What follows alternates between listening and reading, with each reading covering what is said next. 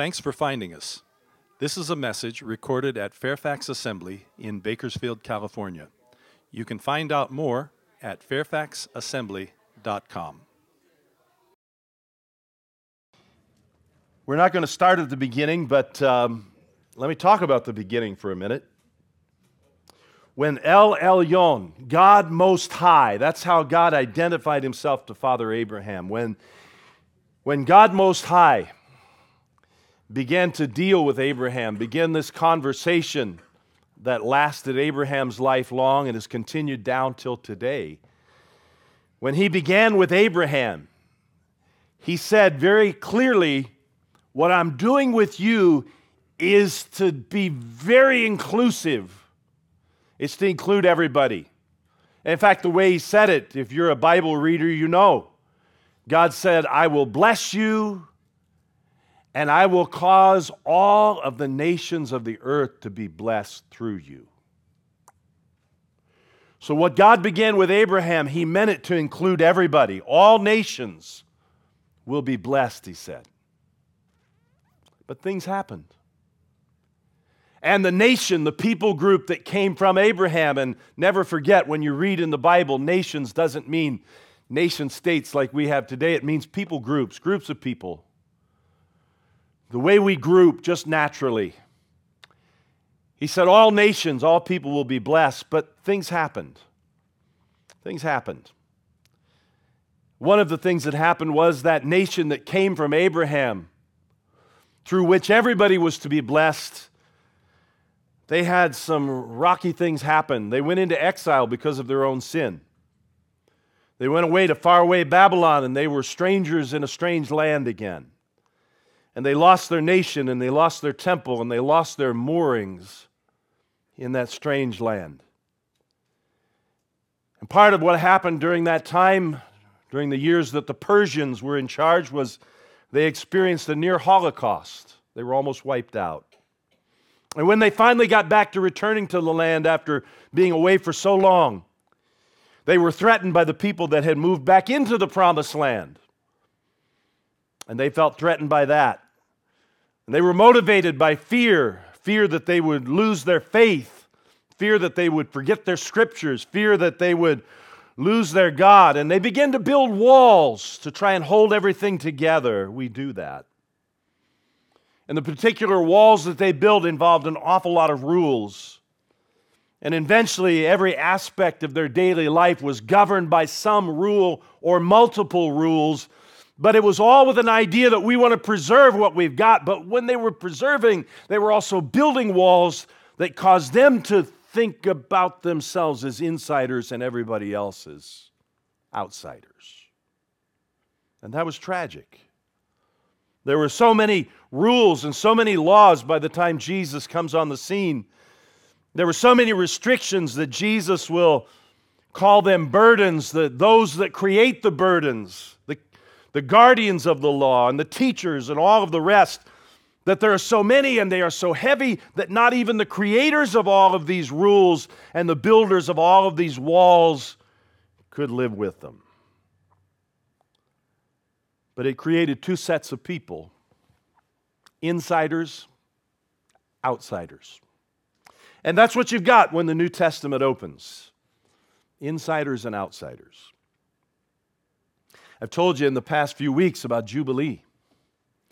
Jubilee was that time when every set of seven sevens of years, 49 years, on the 50th year was the year of Jubilee when all debts were canceled and slaves were free and servants were no longer indebted to those that they served and contracts were dissolved and any land that was given it returned to a rightful owner even the land was allowed to rest, and the people rest.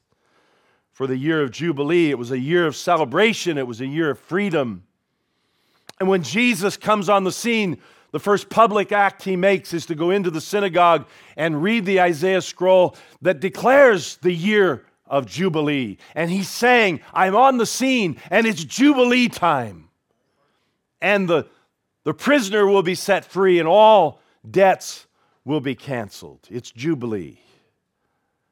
Jesus in declaring the year of Jubilee, the time of Jubilee that lasts even till now, is saying that all of those walls, all of those man made walls that made for insiders and outsiders, whether they're racial laws or, or gender boundaries or political differences or illnesses that cause some people to be outside because they're ill, all of those things, all of those things come tumbling down as Jesus declares Jubilee. Now, when he announces Jubilee, the people that hear it that day, initially they're happy about it. But if you read through the entire story in Luke chapter 4, we won't. At the end of it, they scratch their head and they realize that Jubilee, the way Jesus is talking about it, means that there are no more outsiders, that everybody's an insider. And because of that, they bum rush him to the edge of town where there's a cliff and try and throw him over it to kill him. they went from being enraptured at his words to being enraged by his words. And they try and shove him over the edge to kill him. But he's some kind of escape artist and he gets through the crowd and gets away.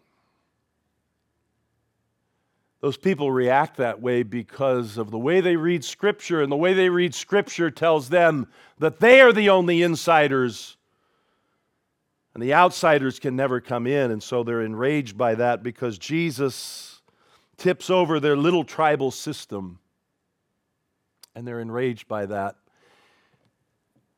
We have more tribes today than ever. There are more walls between people today than ever. There are all kinds of little special interest groups that are the insiders and the rest are the outsiders. And the numbers of those kinds of groups and the, the variety of tribal groups run along all kind of lines. And there are more today than ever. There are more walls today than ever. But jesus comes in jubilee to tear down all of those walls. Let me let me show you three stories very quickly and we'll just remember them and then we'll come back and talk about them in a minute. One of them is in Mark chapter 7. And Jesus is, of course, the center of this story. There had been long established boundaries, and Jesus will break them. He went to an area that was an area of all outsiders, it was all non Jews, the area of Tyre and Sidon. He didn't want anybody to know he was there. He wanted to try and be incognito, but that was impossible at this point.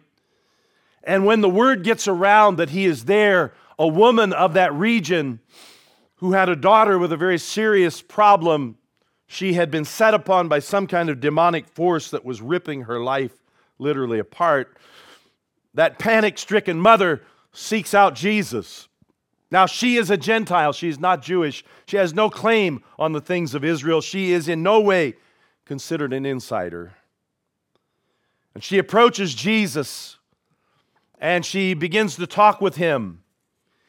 But Jesus won't have anything to do with her. This is a very odd behavior for him. He goes to a, a region full of outsiders, but he doesn't have anything to do with this outsider. And she pleads with him, and he stalls and he turns away. And he eventually tells her that he's not going to have anything to do with her or her daughter. She says it this way She says, my, my daughter is sick, and I need you to heal her. And Jesus says, That would not be wise on my part. It's not good to take the children's bread and give it to dogs. He's calling her a dog. And she answers back and says, Yes, Lord, but even the dogs eat the crumbs that the kids drop under the table. And that sparks something in Jesus. He sees something in what she says. And he says, Because of the way you've answered, your daughter is going to be okay. And when mom gets home, the daughter is healed and in her right mind.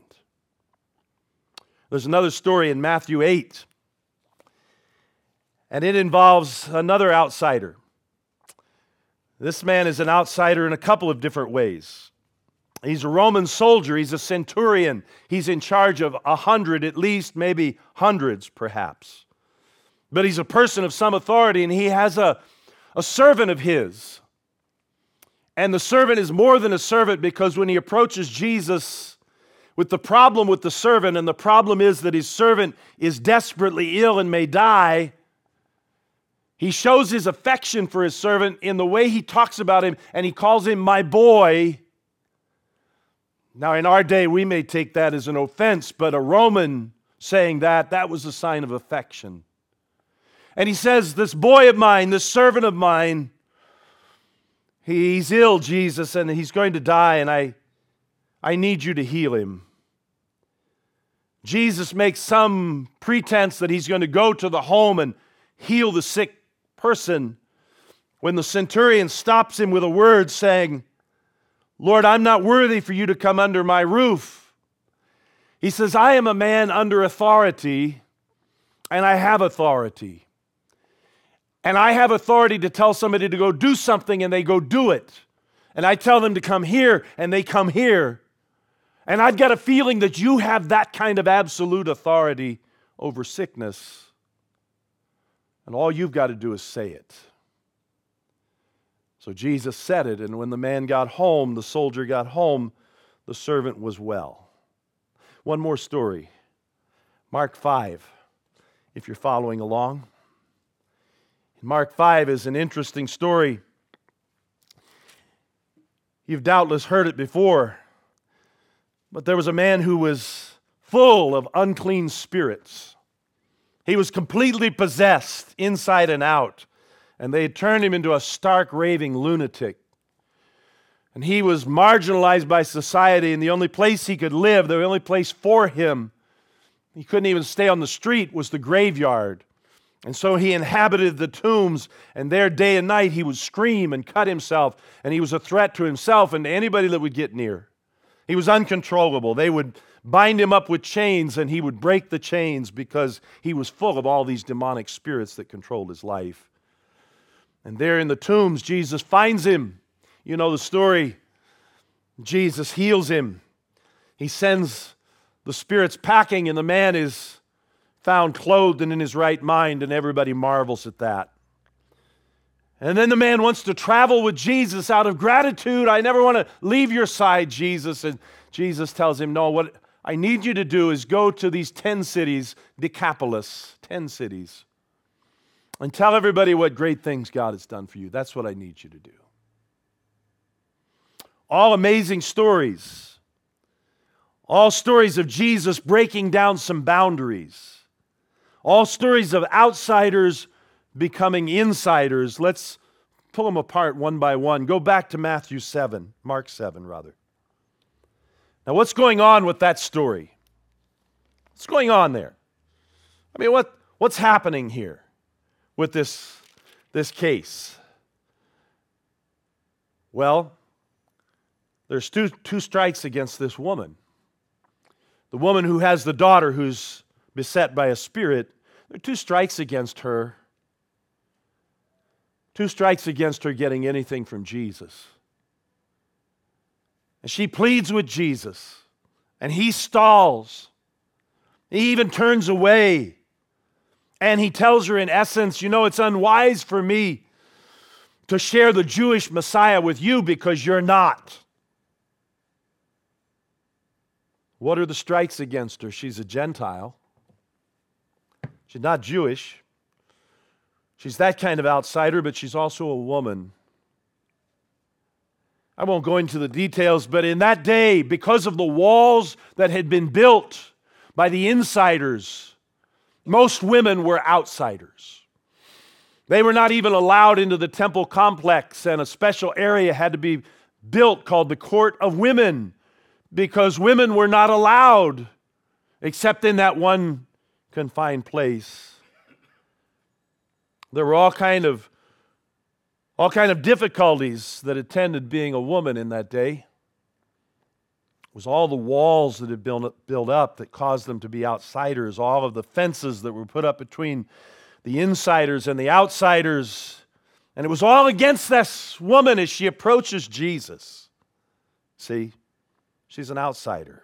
And that's why Jesus says it's not right for me to take the children's food, the children, that's Israel, the insiders, and give it to the dogs, the outsiders, you.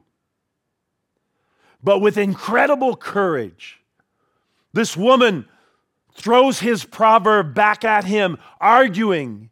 Even the dogs get under the table and they eat the children's crumbs. So let me have just a little bit that they've dropped. In other words, she's saying, You're my Messiah too. In spite of all the walls, she doesn't recognize them. She says, No, Jesus, you're mine too. Just, just like God promised to Abraham a long time ago. I'm going to be blessed too. I belong too. I'm an insider too. She claims that for herself as she recognizes that he's her Messiah too. She says, I can see your authority. And he heals her child. This woman, this Gentile, this outsider in this story of give and take between her and Jesus, the outsider is now the insider. How about Matthew 8? The commander of a hundred or hundreds. He believes Jesus can heal. And the difference between this guy and anybody Jesus has met in Israel any of the insiders that he's healed. The difference is this guy believes that Jesus is good enough, big enough, strong enough to heal from a distance. Now, not all people that described as Romans were ethnically from Rome. He could have been from a lot of places. He could have been a North African. He could have been an Egyptian. He could have been an Indian. He could have been a lot of things because the Roman citizenship was something you could earn or even buy. You didn't have to be ethnically Roman to be a Roman. That's a unique thing about it. That's what gave, gave the great apostle Paul so many advantages was he was a Roman citizen as well as a Jew. So not all Romans are ethnically from Rome. We don't know what this man was, but for sure, he's not Jewish. So there's that. He's an outsider. But there's more. Jesus will later on predict that Jerusalem will fall at the hands of Rome. The Roman legions will encircle Jerusalem just as Jesus predicts they will.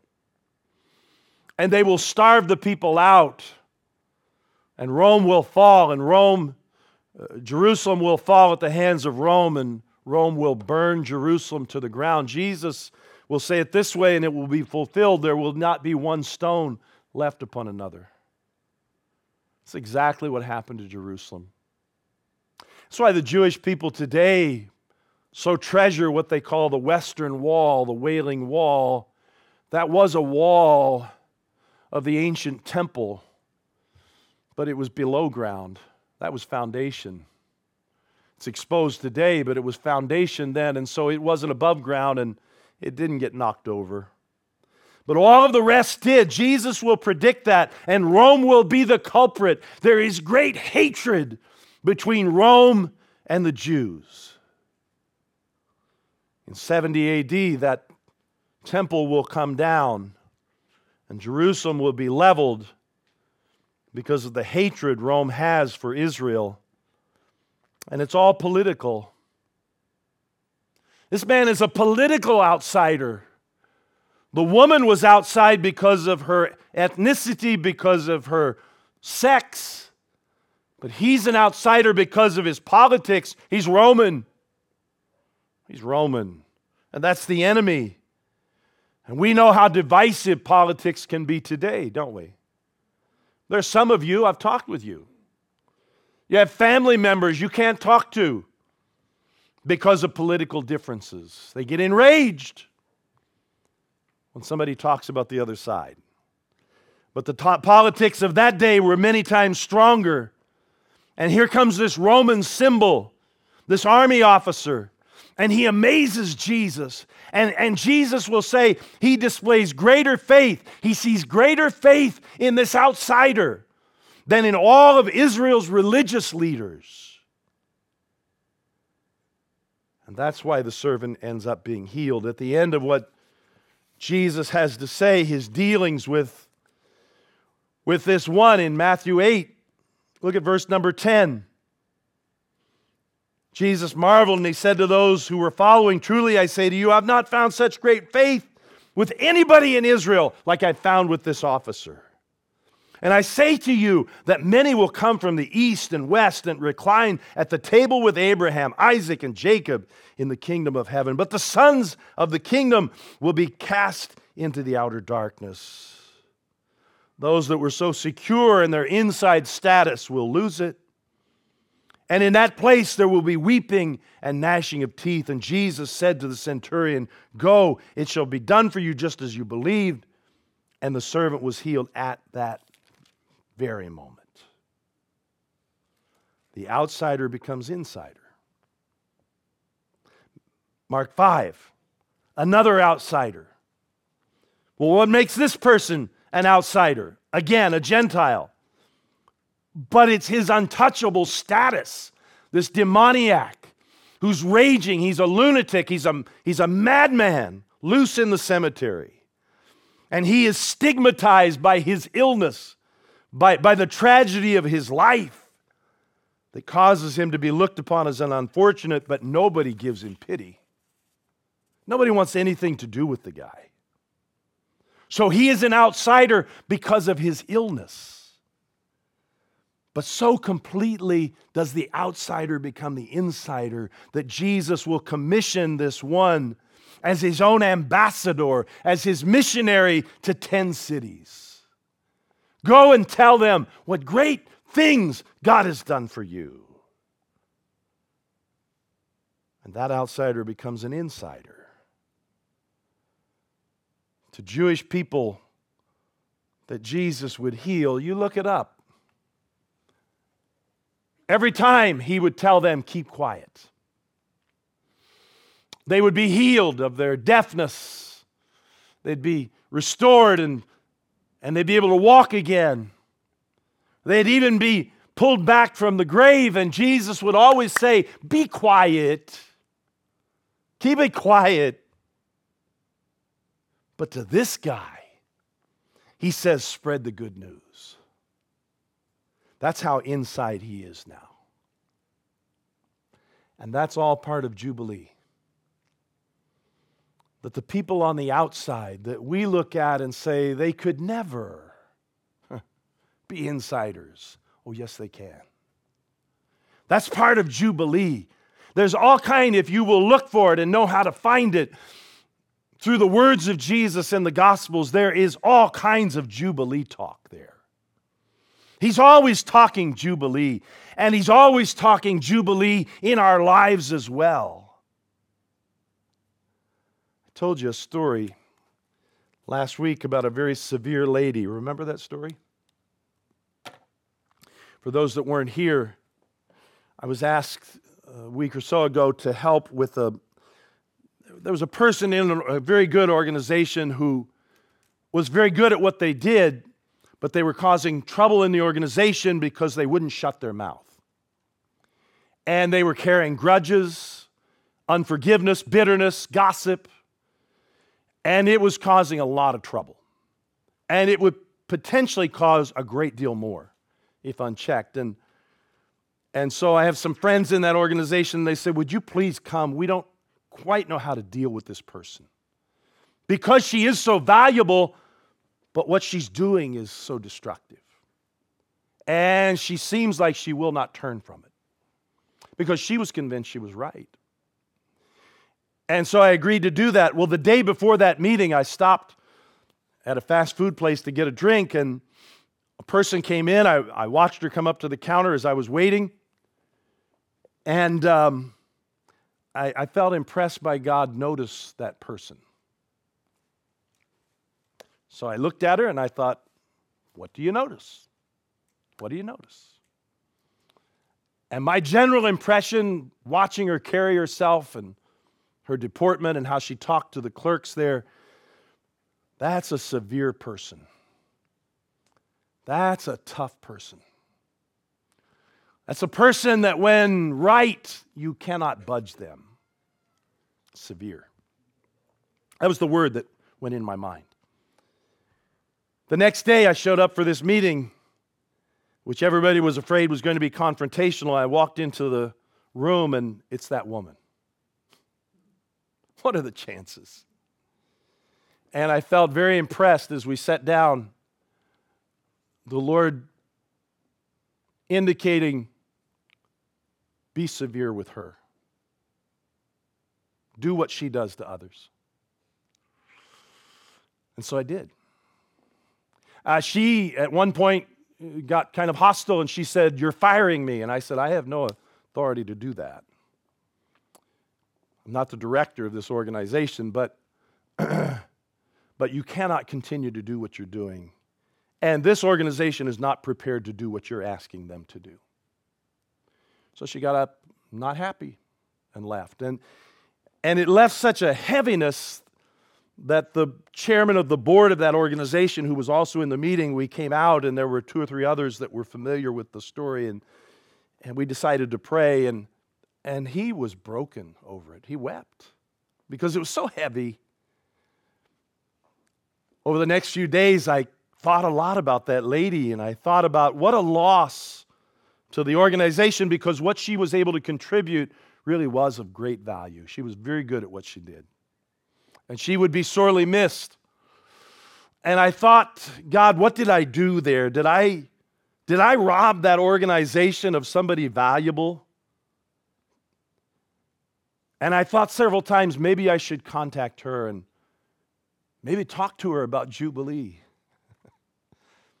about setting people free by forgiving and setting yourself free. Maybe she didn't know that but I didn't. I didn't feel like I should. I only thought I should. So I didn't. Friday, I got a call from the, the chairman of the board of that organization. And he said, just a follow up, he said she returned that day. She had returned and had asked the executive director if she could come back. And she said, I'm sorry for everything. I was completely wrong. If I told you this person's age, you would say people that age don't change. but she did a complete turnaround. She said, I've been convicted, I was wrong. And I carried bitterness, and that was wrong. And I carried unforgiveness, and that was wrong. And I wouldn't let people go free, and that was wrong. And she said, I was a prisoner to myself, and that was wrong. So Jubilee still happens, doesn't it? Still happens. So don't ever say that someone, anyone, could never become an insider. Because in this backward kingdom that Jesus is establishing with you and with me, all things are possible. And any outsider can become an insider because it's the year of Jubilee. All outsiders can come in. All of them. You know what I want you to do? I want you to think of somebody who's an outsider. Maybe by their own behavior, they put themselves outside. Maybe even they have a level of comfort being an outsider. But they're outside of the mercy and lordship of Christ. They're outside the saving knowledge of Christ. And maybe they're a prisoner to some things. But I want you to think of somebody you know that you would say, you know what, that, yeah, they're outside. And I want you to stand in the gap for them. You've been listening to a slightly inspired message from Fairfax Assembly, a different kind of church in Bakersfield, California. Find out more at www.fairfaxassembly.com.